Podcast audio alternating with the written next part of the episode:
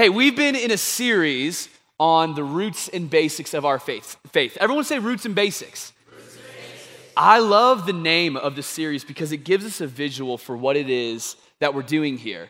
In the last few weeks, we've been talking about the Trinity. We've been talking about Father, Son, and Holy Spirit. We've been talking about sin and, and the power, this, this poisonous power that has infected us as humanity. And we've talked about the salvation that Jesus single handedly brought for us, how he has paid for our freedom. And then last week, Pastor Mateo talked about community and talked about how we aren't just Christians that follow Jesus by ourselves, but we do it together as the body of Christ.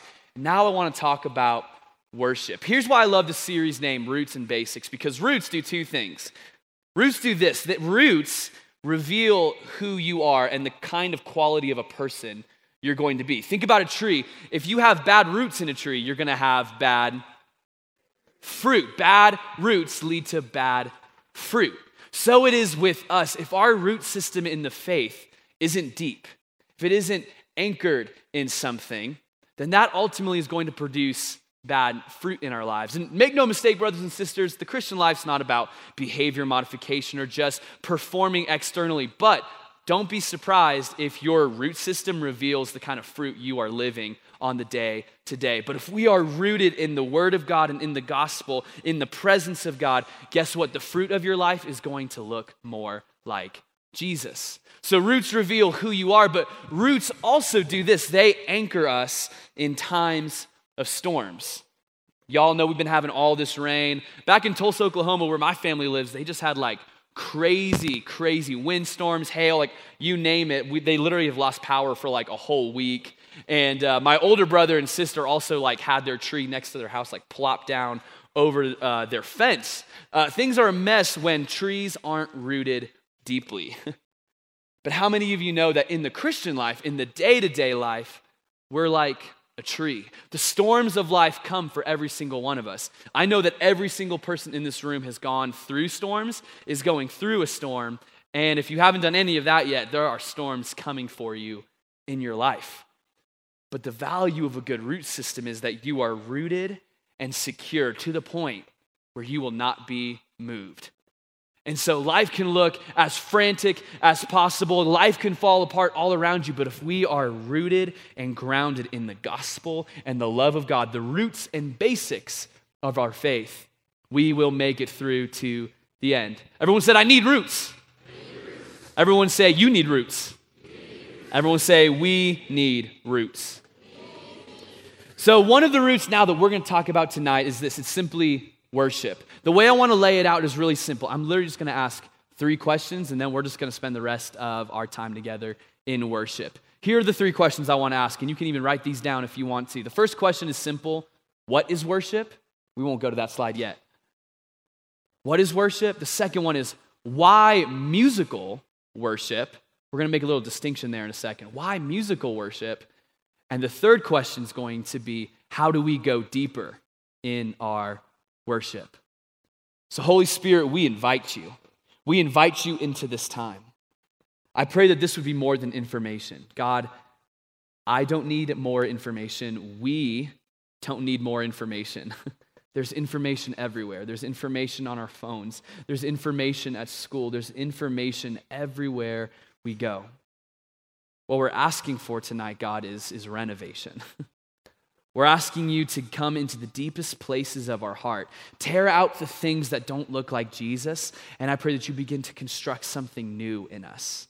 God, I'm asking that you would give us deeper hunger and deeper desire to know God, to know the presence of God, to go deeper in our worship. God, I pray that transformation would happen tonight.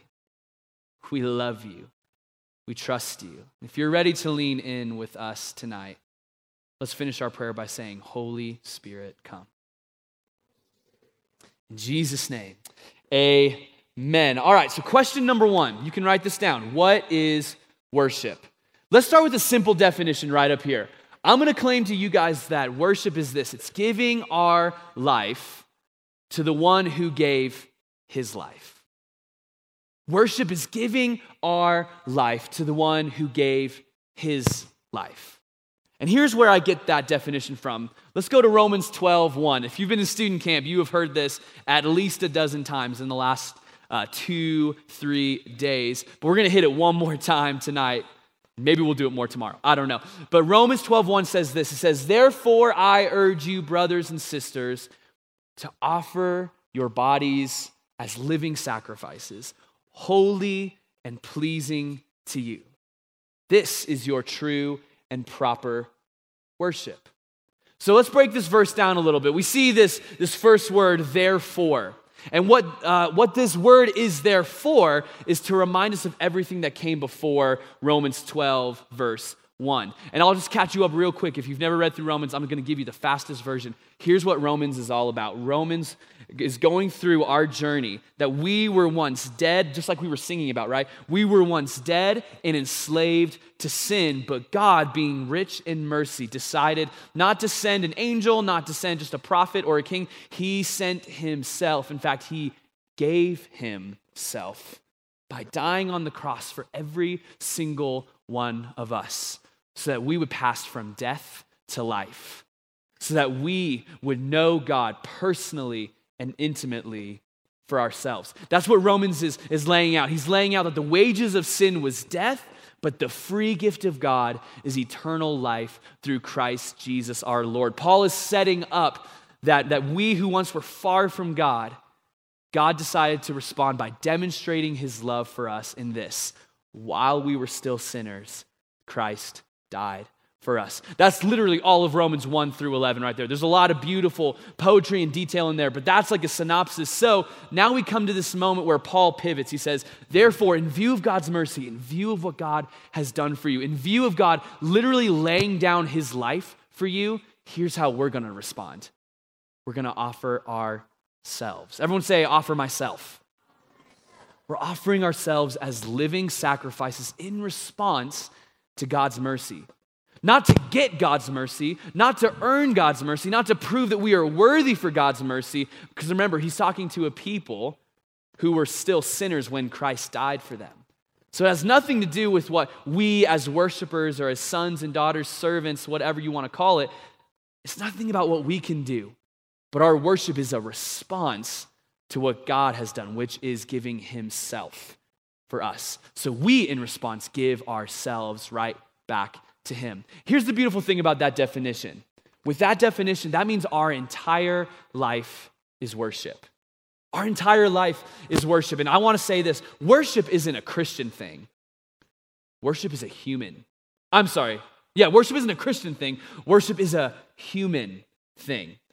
Here's what I mean by that every single one of you in here worship something and worship someone. Every single one of us do. You may be like, no, I don't. I, I don't really like worship anything. Yes, you do. Every one of us here is giving our lives to something. If you're ever wondering, what, what do I worship? Who do I worship? Is it God? Ask yourself the question what do I spend the most of my time devoted to? What about, what about your thoughts? What are my thoughts most consumed with? Maybe it's yourself. Maybe, maybe it's something that you enjoy doing. Maybe it's a relationship that you really want to work out. Maybe it's a situation you need to pan out a certain way. All of us are giving our lives to something, to someone. And we can tell what that thing is that we worship by taking an internal look at what is, what is my time being devoted to? What are my thoughts going to? What are, what am I, where are my affections? Where is my devotion pointed to? And, brothers and sisters, I'm not saying this in a condemning way. I often look internally and I, I assess my own life and say, oh my gosh, like God is not the answer to any of those questions. I have to repent and I have to turn back. Maybe you find yourself here asking yourself that question well, what has the most of my time and my affection, my worship? We all worship something, and our entire life is a response to the question who do you worship? What will you worship? Worship is giving our entire life to the one who gave his life for us. And so that means everything we do, everything we do is on the table to be worship unto the Lord. How many of you are serving at kids camp next week? Let's go. That is worship unto the Lord. because you're giving your time. You're giving of yourself sacrificially to love these, these kids who are oftentimes sweet and more often than not annoying. this is a way of laying down our lives, giving our lives, saying, okay, Lord, this is for you. I gain nothing out of this, but Lord, this time that I'm giving is devoted to you. Or anytime we drop cash up here in the buckets, anytime we give our money or our time, that is worship unto the Lord. Anytime each and every one of you befriend the lonely kid at your school, that is worship unto the Lord. Anytime you give yourself in a way that is sacrificial, just like the one who sacrificed everything for you, that is your true and proper worship. So we could go on and on about how worship is our entire life, but I want to hone in now a little bit more on why musical worship. Why do we take so much time? We, we take, you know, 20, 30 minutes every Wednesday night. On Sunday mornings, we do the same thing with junior high. Why musical worship? Why do, we, why do we make such a big deal out of all these instruments? Maybe if you're new here, you're like, why for the first 10 minutes was everyone just like jumping and yelling and, and like that dude and like the weird looking joggers is like going insane? I have three reasons why we do musical worship. I never want us to forget why we do worship this way. Because if we don't often define it or come back to why we do it, we're often just times just gonna assume, oh, we do that because like that's what church people do. Like they like sing and jump around, right? Or maybe you've gone to one of our main congregations here and you're like, oh, I guess that's what that's what you do at, at church. Or maybe some of you think like, oh, we sing just to kind of hype ourselves up a little bit before the message, you know. Or maybe we're just trying to get our emotions rallied up. No, no, no. None of those things are why we do musical worship. We're not trying to imitate the culture out there. We're not trying to entertain you. We're not trying to give you a Christian concert. There are three reasons why we do musical worship this specific expression of worship. It's more than a song, it's more than music, but music is actually something that we see a lot in Scripture. The first reason why we do musical worship is that God chose to create music to reveal and glorify Himself. Have you ever thought about that? That, like, music isn't a necessity to life. Like, in a way that, like, food, water, sleep, you know, like, that's like a necessity to live. music isn't one of those things. That means that God literally, out of, out of just the free choice of his will, decided to create melody, to, to create our minds, our hearts, our ears to be able to, to hear these songs, to hear, to hear a chord, to hear a harmony, and for somehow it, it, it moves us. Think about how music moves us emotionally. Have you guys ever seen those, uh, those YouTube videos where it's like a famous movie scene without the music? Have you guys ever seen one of those before? Those are so cringy. Like the moments of a movie that you thought were so cool, you take the music out and it's actually really lame. Like there's like one from like the original Star Wars movie where like the characters are like, you know, walking down the, the aisle and it's without music. So it's literally just. You hear some coughing in there. You hear like the Wookiee like, like, like that kind of thing. It's so weird and so awkward. Or think about like the moment where like Sam carries Frodo up the mountain. Can you imagine? It's like, I can carry you like, that would just be so lame, but it's the music that erupts that you're like, yeah! like, that's, that's, what, that's what music does. Music moves us. And guys, guess what? God created it that way. He created music to move us in a certain way. So if you've ever been in a worship service here before and, a song has met you, a song has moved you in any way, guess what? That's not us trying to like manipulate you into like uh, like into loving Jesus. No, like that's just God doing what he does best, which is wiring our hearts to respond to him. That's how God created us. That's why he created music, to reveal himself, to, to glorify himself. Another reason why God made music is because music sticks with us. Let me prove it. Twinkle, twinkle. Now, has anyone like been like listening to that song on repeat recently? Okay, two, three, four of us. That's awesome. I love that. I love that. Most of us haven't heard that song in a year, but guess what? You heard this song, this melody, these lyrics as a kid, and it stuck with you all the way till now. Everyone finish this. Jesus loves me.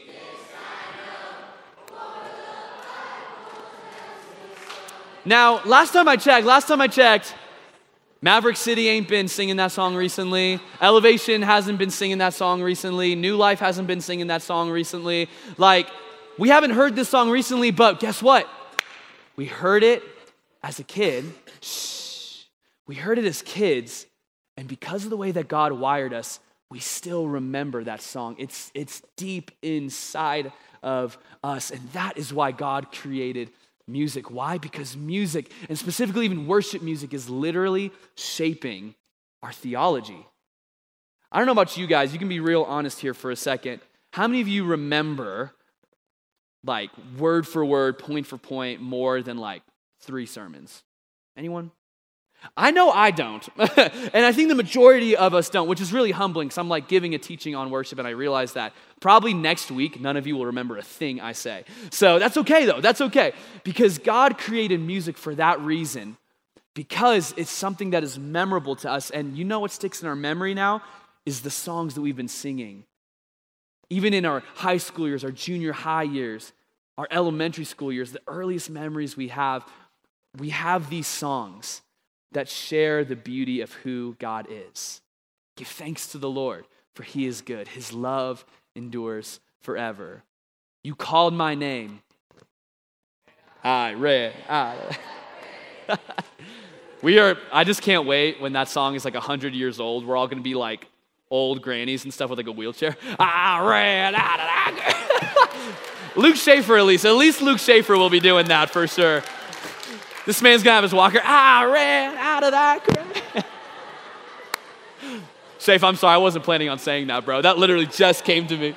this is why God created music. Because these truths about who God is, my theology, absolutely was shaped by church and, and the Bible and mentors. But you know what has shaped my theology more than anything? Has been the songs that I grew up singing here at this church knowing that the Lord is able and He is faithful and that He's higher than the mountains that I face. He's on the throne, He's glorious, and victorious, sovereign over all. I remember these songs that I grew up singing that shaped my theology of God that where there is no way, He makes a way. I remember these songs because God created music to reveal Himself, to open our eyes to see who He is, and so that He could glorify Himself. That's the first reason why we do musical worship. The second reason why we do musical worship is this is that God desires musical worship. God desires musical worship. This isn't something that we thought would be a good idea. And I want to prove this to you guys. Are you guys cool if I nerd out with you for like three minutes? Hold up the three. Okay, cool. I never get to do this. I'm literally about to like just go through like the fastest overview of what the Bible talks about in terms of worship music. I am so nerdy about this. I love this. But I'm going to go really fast. So here's what I want you to do. I want you, this is the one time I'm going to say this. If you're like remotely interested in what I'm about to say, feel free to grab your phone and open your camera because I'm going to like whip through some slides really quick. And I'm going to like show you a bunch of scripture references that show us why we do what we do in worship. Because none of these things we're doing because Victor Mendoza thought it was a good idea or all the big youth groups do this. No, no, no. Everything we do, music wise, has a reason scripturally. So let's, let's go through thing by thing. Okay, let's, let's start with singing. Singing is, is fundamental, right? Did you guys know that there are, are over 400 references to singing in the Bible? And out of those 400 references, 50 are commands. Not like, hey, sing if you feel like it. Sing if you're like a good singer. Hey, sing if you're like a little more emotional than the average. No, no, no. It's just commands for people to sing. And I wish I could just go through every single example and instance, but I got, got no time for that. So that's the singing. Okay, let's go to clapping. Everyone clap once. You pull up Pastor Mateo. If you can hear me clap seven times. So many extras. All right, everyone read Psalm 47, 1 through 2 with me. Clap your hands, all you nations. Shout to God with cries of joy. How awesome is the Lord Most High, the great King over all the earth. Notice how verse 1 says, Clap your hands, all you nations. Doesn't mean like if you are more in like the Western hemisphere, clap your hands. Or if you're in like a little bit more of like a chill nation, then you can clap your hands. All nations. How many of y'all know we live in a nation? Great. That means during worship, we have the freedom and even the command from Scripture to clap our hands. So when we're out here, see what our Savior has done. This is biblical, what we're doing right here. All right, you can stop. That's crazy. Okay, that's singing, that's clapping. Let's talk about dancing. Pull out your phones. Pull out your phones. And check this out. Look at all of these examples in Scripture. And these are just a few of them, these aren't even all of them. Look at these examples of dancing in the Bible. Like Exodus 15 20, the first song we ever see in Scripture. Literally, the, the Israelites cross the Red Sea, the Egyptians try to follow them, they get uh, drowned. And so the people of God are free, and they literally start breaking out into song. And it's the first song we have recorded in Scripture. But they don't like cross the Red Sea, and they're not like, Thank you, Lord, for saving our lives. Let's take a moment in quiet contemplation. No, it's like they are like freaking going for it, man. Like the way we were just going for it for 10 minutes. Imagine if your life was just saved. By the way, it was saved from sin and death. And that's why we're going crazy like that. These are just more examples. I could go into it longer, but if you want to know more examples of dancing in the Bible and like, okay, is it like biblical that we be like jumping and going crazy like that? Look up these scriptures and tell me that it's not biblical that we do that. Okay, the next one new songs. New songs. We just introduced a new song that, that Teddy and Team Arts wrote, and we got to sing it last week. We sang it again this week. Why do we keep doing new songs? We're going to do new songs next week that we're going to be doing at Desperation Conference. Super pumped. It's going to be awesome. Why do we keep doing new songs? It's because Scripture literally is calling for it. God in His Word is calling for new songs to be sung. So take a picture if you're like, why do we do new songs? Like, why don't we just like stick to the Psalms or why don't we like stick to the hymns or anything like that? I don't know one person under 20 that's asking for more hymns, but if that's you, that's great. That's great. We try to throw some old school songs in there. These are all the scripture references about new songs. Okay, instruments. Believe it or not, some churches get really feisty about this one. Some people think it like should just be an organ or just singing, you know, stuff like that. But what we see in all of these scripture references is the power of music, like we were just talking about. But even specifically when God in His Word calls out commands to like, hey, bring out the harps and bring out the lyre and bring out the timbrels. And now we don't use any of those, but we've contextualized it to the stuff that like we actually use like today. You know what I'm saying? Uh, I don't think anyone, does anyone play the harp in here? Okay, well, cool. You can audition for the worship team if you want to pick it up. That'd be awesome. That'd be awesome. But instruments, it's all over the place. And we see the power in music. Like 1 Samuel 16 is when King Saul is like literally tormented by evil spirits. And here comes David. Not just like, hey, Saul, see that you're struggling. Uh, let me sing you a song. Uh, you called my name, and I ran out of that. Great! Like, that's not what happens. But David literally, without saying a word, without singing a thing, literally just plays over Saul and, and scripture literally says that like the evil departed, it fleed from Saul. You can't tell me and you can't convince me that there is no power in what these musicians right here, what Braden Sheesby does week after week on the electric guitar. You know what I'm talking about, or what?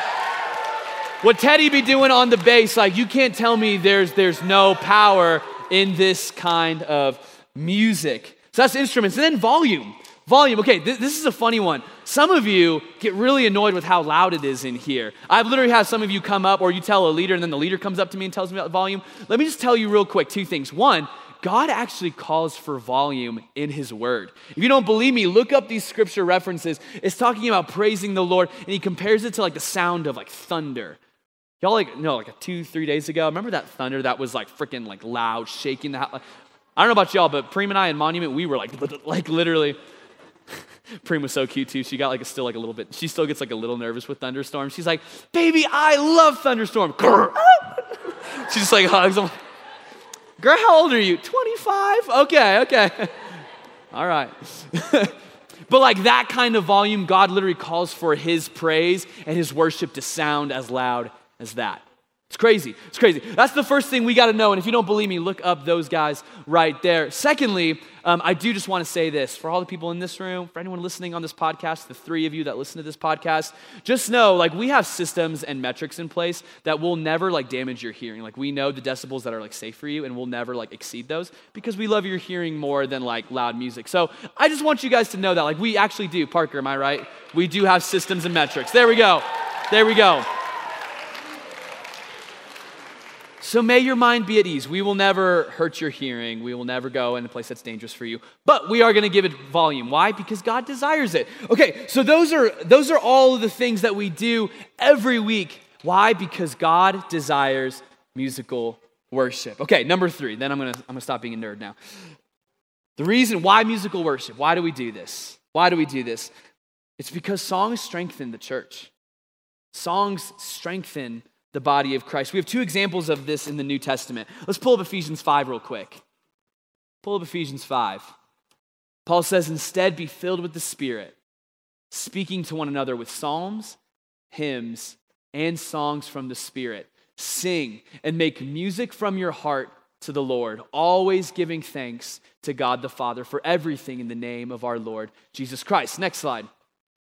Colossians 3:16 Paul says, "Let the message of Christ dwell among you richly as you teach and admonish one another with all wisdom through psalms, hymns and songs from in the spirit, singing to God with gratitude in your hearts." What does that word admonish mean? It literally means to like to strengthen, to encourage. So Paul is literally calling the church, "Hey, encourage one another and strengthen one another, not in like a motivational speech, but through psalms, hymns, and spiritual songs." Songs strengthen the church, if you've been at New Life for a long time, you know it's embedded in our history that it was singing that got us through dark moments here in the church.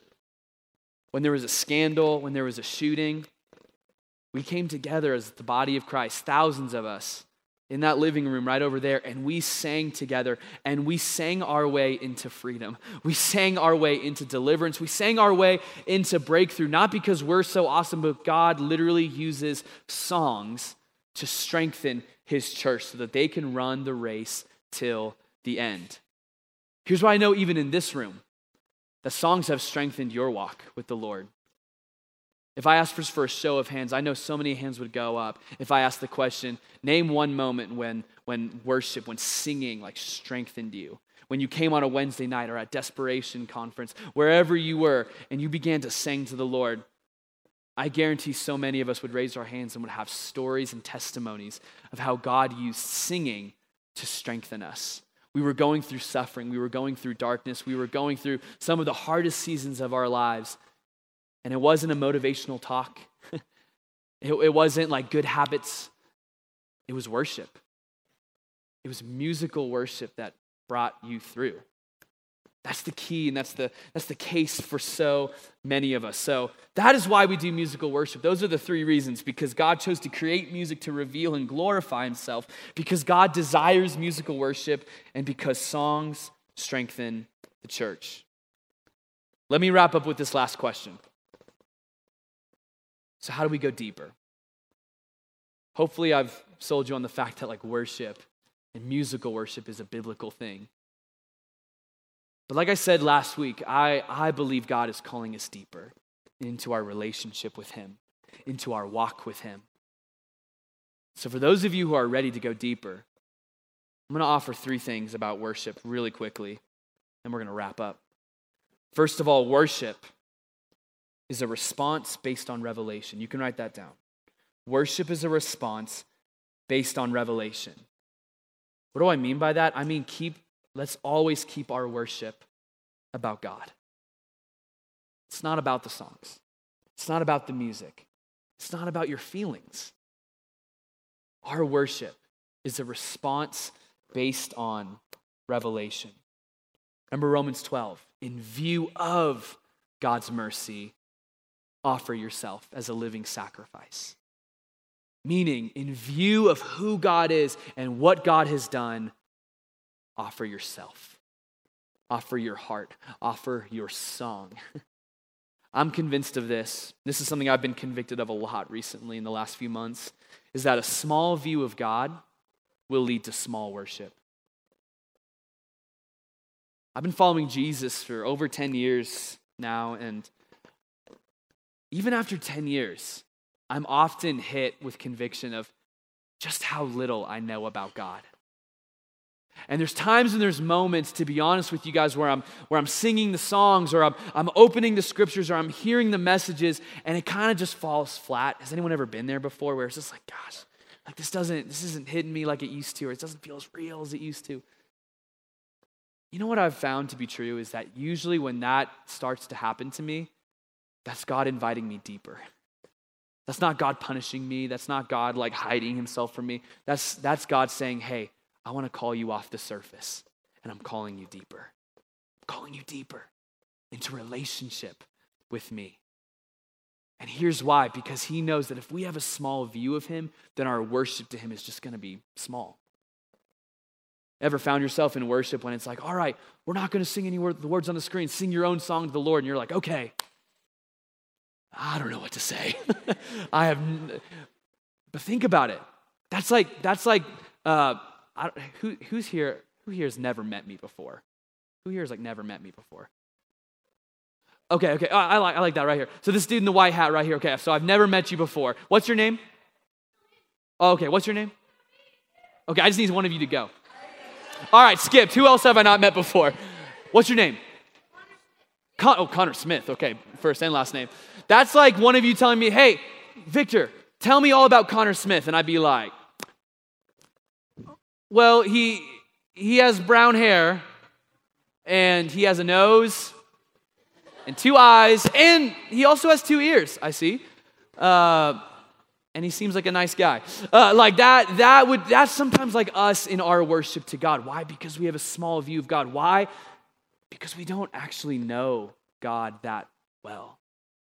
And if we don't know God that well, how can we worship Him? How can we go deeper in our worship?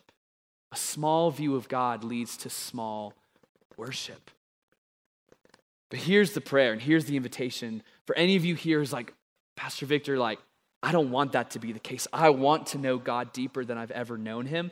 Here's the invitation ask God Ask God to send you the Holy Spirit, to give you the spirit of wisdom and revelation to know Him more. That prayer comes from Ephesians 1, from a guy named Paul. And here's the thing about Paul Paul was this religious Pharisee.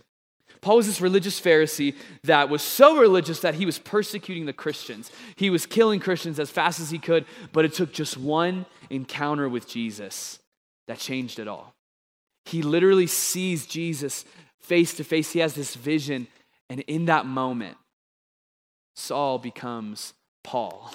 And Paul begins to give his entire life to Jesus to the point where now he's no longer persecuting the church, he is being persecuted. He's giving his life away to Jesus, so much to the point where we see in Philippians 3 where he says, I count all things as lost for the sake of knowing Jesus. What he's saying is the things that used to be important to me, I now count as loss for the sake of having relationship with Jesus.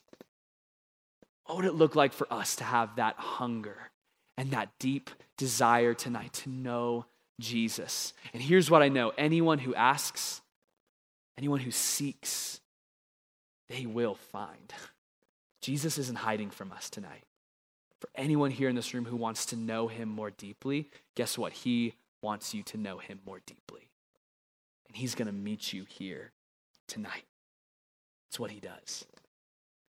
Secondly, worship is a choice based on conviction. What that means is that worship is going to be costly.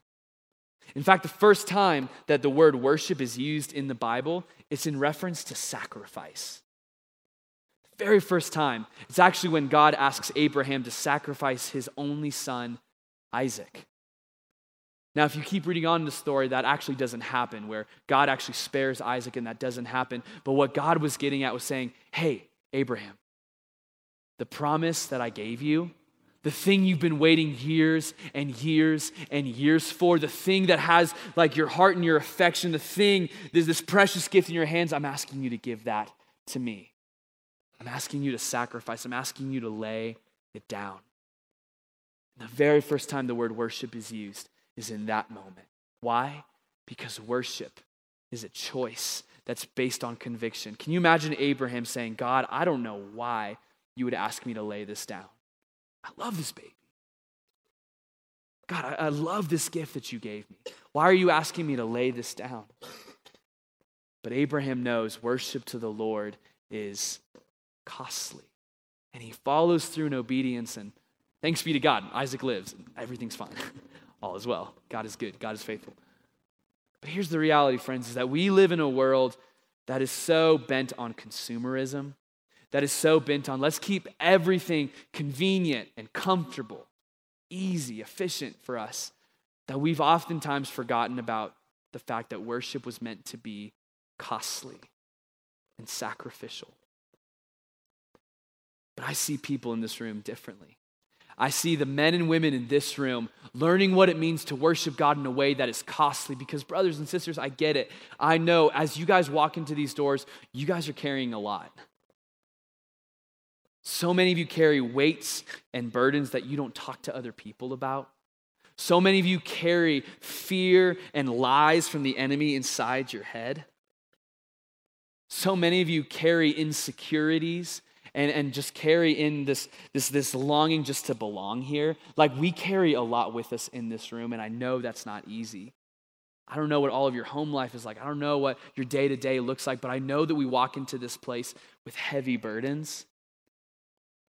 But the reason why, even up here on the worship team, we'll say, hey, whether you feel it or not, sing. Or we'll sing, I choose to praise, to glorify the name above all names. When we start really pushing you to, hey, engage, hey, lift your hands, like, hey, sing out, hey, get on your knees. It's not because we're insensitive to what's going on in your life, but what we're trying to push all of us together into is saying, worship is a choice based on conviction in view of God's mercy. That doesn't mean that what you're going through isn't real, but what we're saying is that there is something more real and more powerful that we're asking you to fix your eyes on that will bring hope, that will bring deliverance, that will bring freedom if you would only turn your eyes from this to Him. That's why we push it. That's why we push worship as a conviction.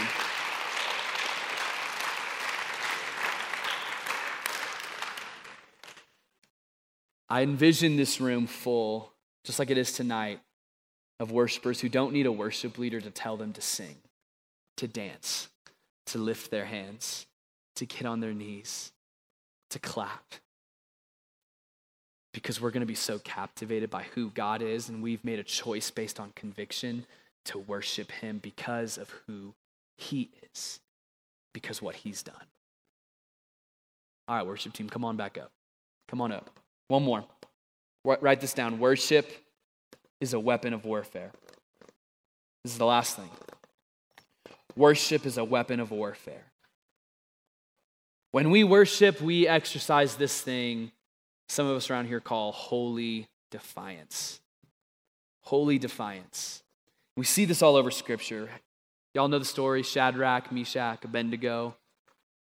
They're in this place surrounded by these people. And the command is when the trumpet blows, everyone get down on your knees and worship this statue. And as you know, the trumpet blows, everyone around them just trying to fit in, just trying to survive, just trying to get by, just trying not to ruffle any feathers, everyone bows their knee, except for three men. And in an act of holy defiance, they say, We will not bow our knee to that statue because our worship belongs to one. And it is not that statue. And God comes through and he delivers them from the fiery furnace. Worship is a weapon of warfare against the idolatry that is all over our culture. Right? Think about all of the idolatry that's out there. It may not be golden statues, but guess what? It can definitely be money. It can definitely be success. It can definitely be trying to fit in. It can definitely be popularity, the idols of maybe even self. Maybe the idol you carry with you today is just yourself. Maybe you are your own idol. I know oftentimes I am my own idol. but worship, when we worship, we are waging war against the idolatry of this time. Think about another story of Jehoshaphat, surrounded, him and his army surrounded, they're outnumbered, they're overwhelmed. And God tells Jehoshaphat in that moment, send out the singers, send out the worshipers. And as the worshipers go out and sing, of course, we just sang, Give thanks to the Lord, for he is good. His love endures forever. As these singers begin to sing that, the enemies that surrounded them begin to turn on each other. Worship is a weapon of warfare against the enemy who's trying to surround us and overwhelm us with lies, deception, fear, anxiety. As the fear consumes our minds, uh, He is our song in that moment. And anxiety bows to what is true when we fix our eyes on Him. Worship is a weapon of warfare against the enemy's attempts to surround us and overwhelm us. Worship is a weapon of warfare against our own pride. Worship is a weapon of warfare against our own flesh that wants to be our own God. Maybe tonight for us, just to go deeper in our worship, is actually waging war against our own pride. by saying, I want to be God of my own life. I want to be in control. I don't want to submit to God. You know, I want to impress my friends, or I want to bow my knee to the idols of this age. Or, man, I just feel so overwhelmed by my anxiety or my situation or my circumstances or these relationships or this thing that's not going right. I'm so overwhelmed by that that it actually cripples us from even worshiping. Maybe going deeper in worship for you tonight is to simply say no. I'm going to step in with holy defiance. And I'm not going to fix my eyes on all of this. I fix my eyes on Jesus. So if that's you tonight, if you're ready to go deeper in your worship, if you're saying, hey, you know what, I, I want to know God more. I'm tired of having a small view of God. I want Him to open my eyes and I want to know Him deeper. I want to invite you to stand up and come forward. If you're in this room tonight and you're saying, hey, worship, it's, it's become convenient for me. It's no longer costly, it's no longer a sacrifice. I'm ready to, even maybe in a moment or situation you're in right now where it's costly to say yes, but I, I, you're in the moment and saying, I, I want to choose to worship tonight. Then I'm going to invite you to stand up and come forward. And if you're here in this room tonight and you're saying, man, I've got, there's idols in my life or the idol is me, or I feel surrounded and swarmed by the enemy, just like Jehoshaphat. I'm surrounded. I don't know what to do, but I want to fix my eyes on Jesus and I want to go deeper in my worship. If that's you in any of those three ways, I'm asking you to stand up and I'm asking you to come forward right now. Who wants to lead the way? Yeah, let's go. We're going to worship tonight. We're going to worship tonight. Shh. No one talking.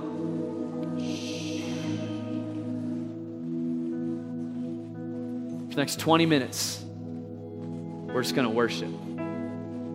We're not going to say a whole bunch of words. We're just going to fix our eyes on the Lord and we're just going to sing to Him in the way that He desires, in the way that He created us to worship. So, you guys, everyone look at me in the eyes. You now are the worship leaders in here. We're not going to tell you to lift your hands or to jump or to go for I want you all just to fix your eyes on the Lord and worship from that deep place. That response based on revelation, that choice based on conviction. Let's raise our voices tonight as a weapon of warfare against the enemy. Come on, let's worship.